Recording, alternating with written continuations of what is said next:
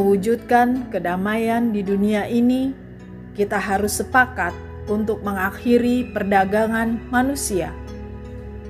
Salam damai untuk kita semua, dan salam jumpa dalam program tayangan Suara untuk Asa. Pada edisi kali ini, untuk menyambut Hari Perempuan Internasional, kita akan merefleksikan kehidupan Santa Josephine Bakita dalam sembilan episode. Episode keempat kali ini, kita akan menyuarakan pesan Stop Perdagangan Manusia. Setiap manusia terlahir sebagai pribadi yang bebas. Mereka berhak atas kedamaian dan kebahagiaan dalam hidupnya.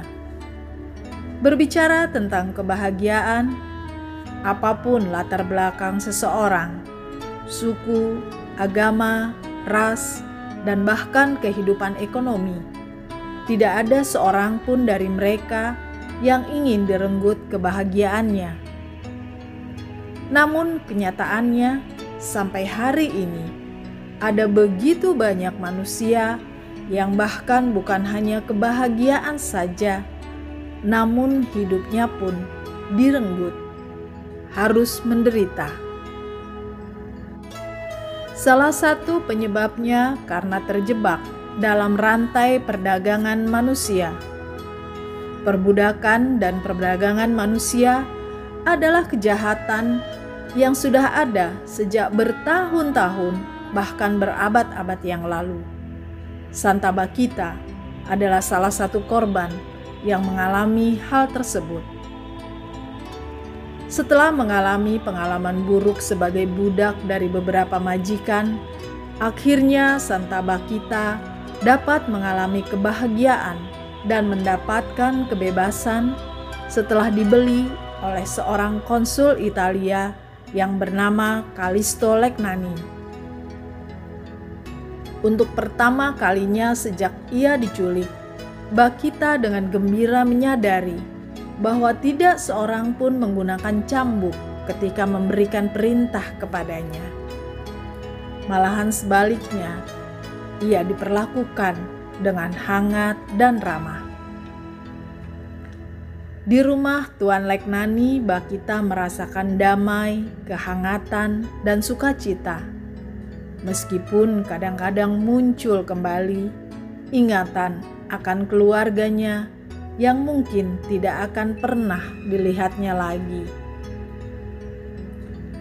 Tahun 1885, situasi politik menyebabkan Tuan Legnani harus kembali ke Italia. Bakita diajak ikut serta dan tinggal bersama Tuan Legnani serta seorang temannya, Tuan Augusto Micheli. Setibanya di Genoa, Tuan Legnani atas desakan istri Tuan Micheli setuju untuk meninggalkan Bakita bersama mereka. Ia mengikuti keluarga barunya ke Zianigo.